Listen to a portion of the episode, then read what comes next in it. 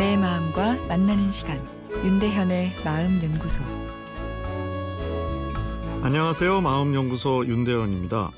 아, 오늘도 어제에 이어 화에 대해 이야기를 하겠습니다. 네, 청취자께서 보내주신 이제 또 다른 화에 대한 질문인데요. 화나 짜증과 같은 감정을 부정적인 것으로 인식하는 저는 다른 사람과의 관계에서 마찰을 느낄 때 그것을 잘 표현하지 못합니다. 아, 그래서 혼자 스트레스가 쌓이게 되고 아, 점점 그 상대가 마음에 들지 않아지는데요.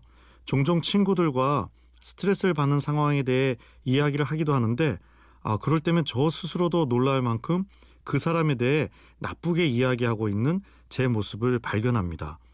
상황이 그 정도까지는 아니었는데 쌓여버린 화가 상황을 사실과 다르게 왜곡해 간다는 생각도 들고 필요 이상의 마음앓이로 소모적이었다는 생각도 들곤 합니다. 타인과의 관계에서 불편함을 느꼈을 때 아, 이를 표현하는 방법 알고 싶습니다. 분노 자체는 병적인 반응이 아닙니다. 아, 그러나 상대방에게 표현을 하면 분노는 공격이 되기 때문에 관계는 일단 아, 손상이 생기게 되죠. 그렇다고 그냥 찍어 누르면 아, 분노는 더 진하게 성숙되고 엉뚱한 곳에서 아, 화풀이를 하게 되어 나에게 손실을 입힐 수도 있죠. 그리고 분노감을 참으며 억지로 겉으로만 아무 일 없는 척 유지하는 관계도 아, 내게 유익하진 않겠죠. 우선 분노감이 생기면 하루 정도는 표현하지 않고 내 감정을 지켜볼 필요가 있습니다. 과도한 공격 반응이 상대뿐만 아니라 나한테도 손해를 끼칠 수 있기 때문인데요. 그리고 내 마음 상태가 안 좋아서 그냥 지나갈 일에도 화를 낸 것일 수도 있기 때문이죠.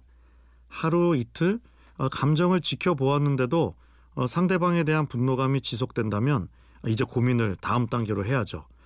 저 사람에게 내 분노감을 어, 표현할 가치가 있는지를요. 타인에 대한 분노 표출은 나도 다치게 하기 때문입니다. 왜냐하면 어찌되었건 남을 공격하는 것은 내가 좋은 사람이 되는 일은 아니니까요. 화내고 순간 시원할지는 몰라도 좀 시간이 지나면 찜찜한 마음이 듭니다. 나도 상대방과 다를 바 없다는 생각이 들어서죠. 그 마음에서 벗어나기 위해 쟤는 욕먹어도 싸다며 상대방의 문제점을 더 강조하기도 하는데 아, 이 또한 마음에는 다 일이죠. 그래서 마음을 더 지치게 합니다.